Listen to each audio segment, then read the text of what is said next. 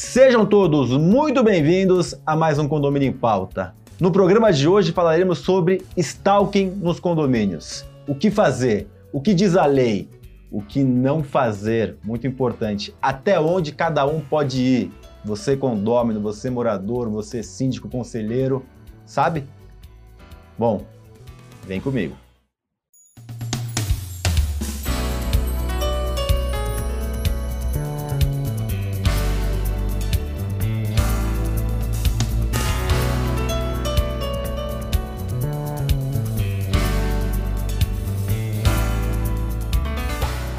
Nossos convidados de hoje são síndico profissional em São Paulo, Demetrios Makedonopoulos. Demetrios, muito bem-vindo ao programa novamente. Eu que agradeço, é muito bom sempre voltar aqui e ter essa conversa com especialistas.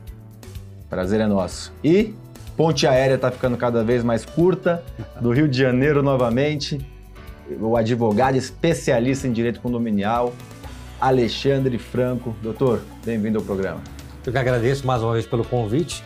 Eu já pedi gol, pedi gol, música, né? Depois do terceiro gol e agora já é a, a, a quarta aparição aqui. De muitas. Com domínio em pauta. Muito obrigado. Vamos lá, começar pelo nosso síndico Demetrios hoje. Demetrios, cara, perseguição de condômino. Isso é uma coisa que infelizmente existe. Eu não sei se você já sofreu. Queria que você falasse um pouquinho sobre isso. Já, é, infelizmente acontece é, e muitas vezes no núcleo do corpo diretivo, né? através dos nossos queridos conselheiros que infelizmente é, colocam na cabeça deles que na verdade eles vão definir se aquele morador que às vezes ele não gosta é, vai receber uma notificação de advertência ou até uma multa por uma determinada coisa. Né? Então é algo que os síndicos precisam tomar muito cuidado para não tomar atitudes que lá na frente eles vão se arrepender e que no final das contas o único responsável por uma ação como essa vai ser o CPF do próprio síndico. Doutor, essa lei não foi específica para condomínios, né? Não é específica para condomínios, a lei que fala de perseguição, uh, mas sim quadra muito bem no nosso universo, né? É, ela, ela ali pode ser usada por qualquer pessoa, em qualquer, até no, no, trabalho, relação de trabalho, relação de namoro, né? namorado perseguindo namorada e vice-versa, mas ela caiu como uma luva nos condomínios. Mas é, é só avisar para os síndicos também que a lei não é a perseguição do condômino com o síndico tem síndico que persegue morador também. Exatamente. E a lei também ela pode ser aplicada para qualquer lado, né? Então tem que ficar atento é, é, nessa relação jurídica aí. Na verdade, para deixar claro para quem está nos assistindo, é uma lei que fala sobre perseguição Isso. Né? entre indivíduos, seja ela em maneira presencial ou virtual, né? Fala-se até do virtual. Uh, e aí a, a questão de condomínios entra muito, porque tem a questão do stalk contra síndicos, tem do síndico com, com, com condômino ou com morador que seja, tem corpo diretivo, tem funcionário de condomínio, já vi acontecer com também. funcionário de condomínio, e também acontece muito, acho que a, a, a lei foi bem uh, interessante a questão de incluir o, o, as maneiras virtuais, né? Ele diz de maneira virtual, ou algum termo antes de virtual, não me lembro agora, Uh, mas isso acontece, acho que atualmente com mais frequência no virtual do que no presencial, né? Isso acontece mais no virtual, ou por e-mail ou pelo uso do WhatsApp. Lembrando que o STJ também já teve decisão que eh, hoje pode ser penalizado civilmente e criminalmente também o administrador do grupo, o administrador que permite essas perseguições ou então crimes contra a honra, ele também tem uma responsabilidade também nas costas dele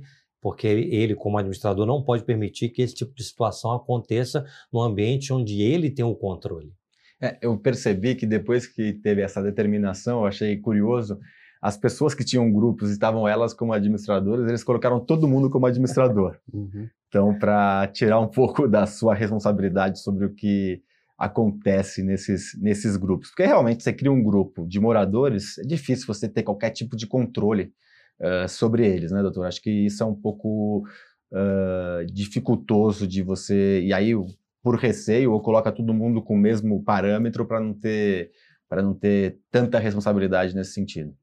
Isso, é, mas é porque justamente a justiça entende que aquele que é o administrador, ele pode chamar atenção e na próxima vez ele tem o poder de excluir ou até de silenciar aquela pessoa. Né? Então, o poder é dado a ele. Então, ele acaba para fugir um pouco da lei, igual você falou, coloca todo mundo, Tudo. e aqui, se todo mundo aceitou, uma aceitação tácita, então a responsabilidade vai ser dividida com todos.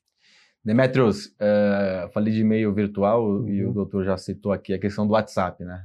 Hoje eu falo que é a arma do, do covarde, né? Exatamente. Pega ali, manda um áudio, esse, esse síndico é ladrão, ou essa síndica não sei o quê, isso infelizmente acontece. Como se portar nesses acontecimentos? É, infelizmente, as pessoas, quando estão atrás de um teclado de computador ou de uma tela de celular, elas são mais valentes, né? Valentes no sentido de atitude. E aí elas acabam passando dos, dos limites de acusações, né? De reclamações, porque é, ninguém precisa gostar do síndico, né? Ninguém nunca vai, 100% o síndico vai agradar todos os condôminos. É, e é um direito de cada um né, apontar falhas, coisas que podem, podem ser melhoradas, mas as pessoas muitas vezes acabam extrapolando certos limites. Então, eu, eu tenho como, como uma regra minha não participar dos grupos do, de WhatsApp. Né? É, e se por alguma necessidade participar, é, seria, seria mesmo para pontos específicos, mas sem criar o grupo de WhatsApp como se fosse uma tribuna para que todos come, comecem a falar, porque acaba não sendo produtivo e não leva a nada, né? Então, eu, eu prefiro não participar dos grupos e utilizar os canais oficiais para me comunicar com os, os condôminos. Alexandre, qual que é o limite né, entre uma crítica, uma perseguição, uma ameaça? Uh, é difícil, às vezes, a gente entender qual que é a ou a gente ou a pessoa entender qual é a barreira, a fronteira de passar para críticas constantes. Então, ah, estou criticando o trabalho do síndico, não gostei que ele fez isso, não gostei que ele fez aquilo, para virar uma perseguição. É, às vezes as pessoas acham que é, é, o stalking a pessoa tem que passar do limite, passando para o pessoal, uhum. com ofensas. Mas não, eu tenho um caso, um, um, um condomínio no município de Barra Mansa, em que esse ano a, o condomínio já passou mais de 80 e-mails fazendo reclamação, sempre basicamente das mesmas coisas.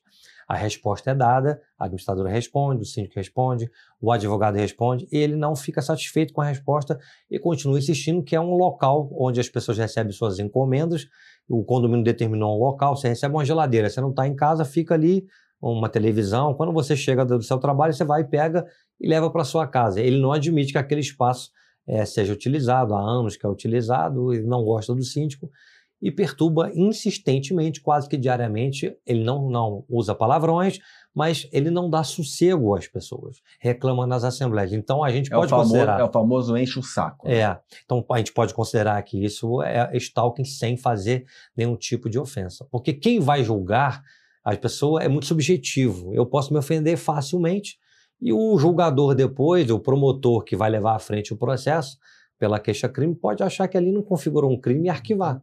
Então, a pessoa tem que buscar um profissional para que olhe de fora de uma forma mais fria, neutra, para saber fazer uma análise mais apurada, para saber se realmente ali temos, temos uma perseguição.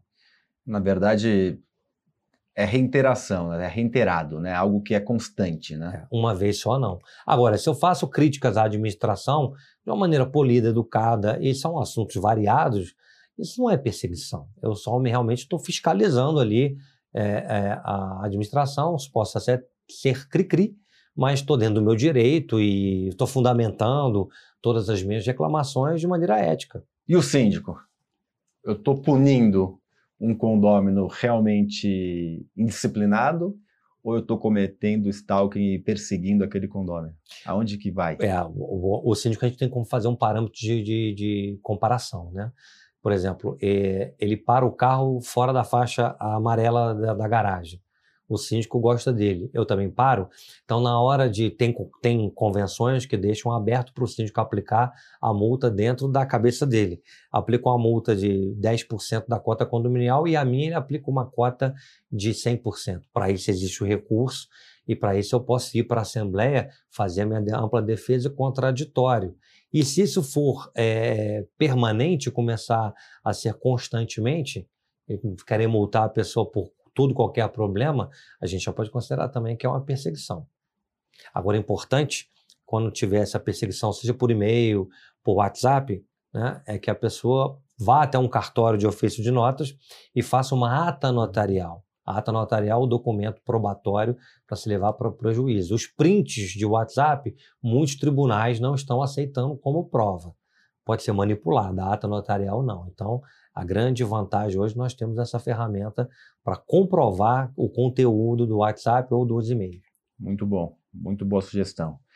Tá gostando do programa? Já deu seu like? Já está seguindo nosso canal? Já compartilhou para um amigo, para uma amiga, para um síndico ou para um condômino que comete stalking? Bom, vamos disseminar informação de qualidade. Se você está concordando, está discordando, tem sua opinião, tem sugestão de temas, coloca aqui embaixo que a gente segue aí para os próximos. Estamos também através dos podcasts pelas principais plataformas, inclusive no Spotify. Procura lá o nome do nosso programa, Condomínio em Pauta. Bom, temos muito assunto ainda para o segundo bloco. Vamos falar sobre ações preventivas, dão resultado, não dão resultado. O que, que o síndico já disse aqui, o que ele, que ele deve fazer numa, no, ir a um cartório, mas internamente ele deve também acionar o jurídico dele para começar a ter um, um síndico ou condômino em caso de realmente de acontecimento e se deve ser incluso ou não no regulamento interno, na convenção, há necessidade, não há necessidade. Bom, você terá essas respostas e muito mais na sexta-feira. Até lá.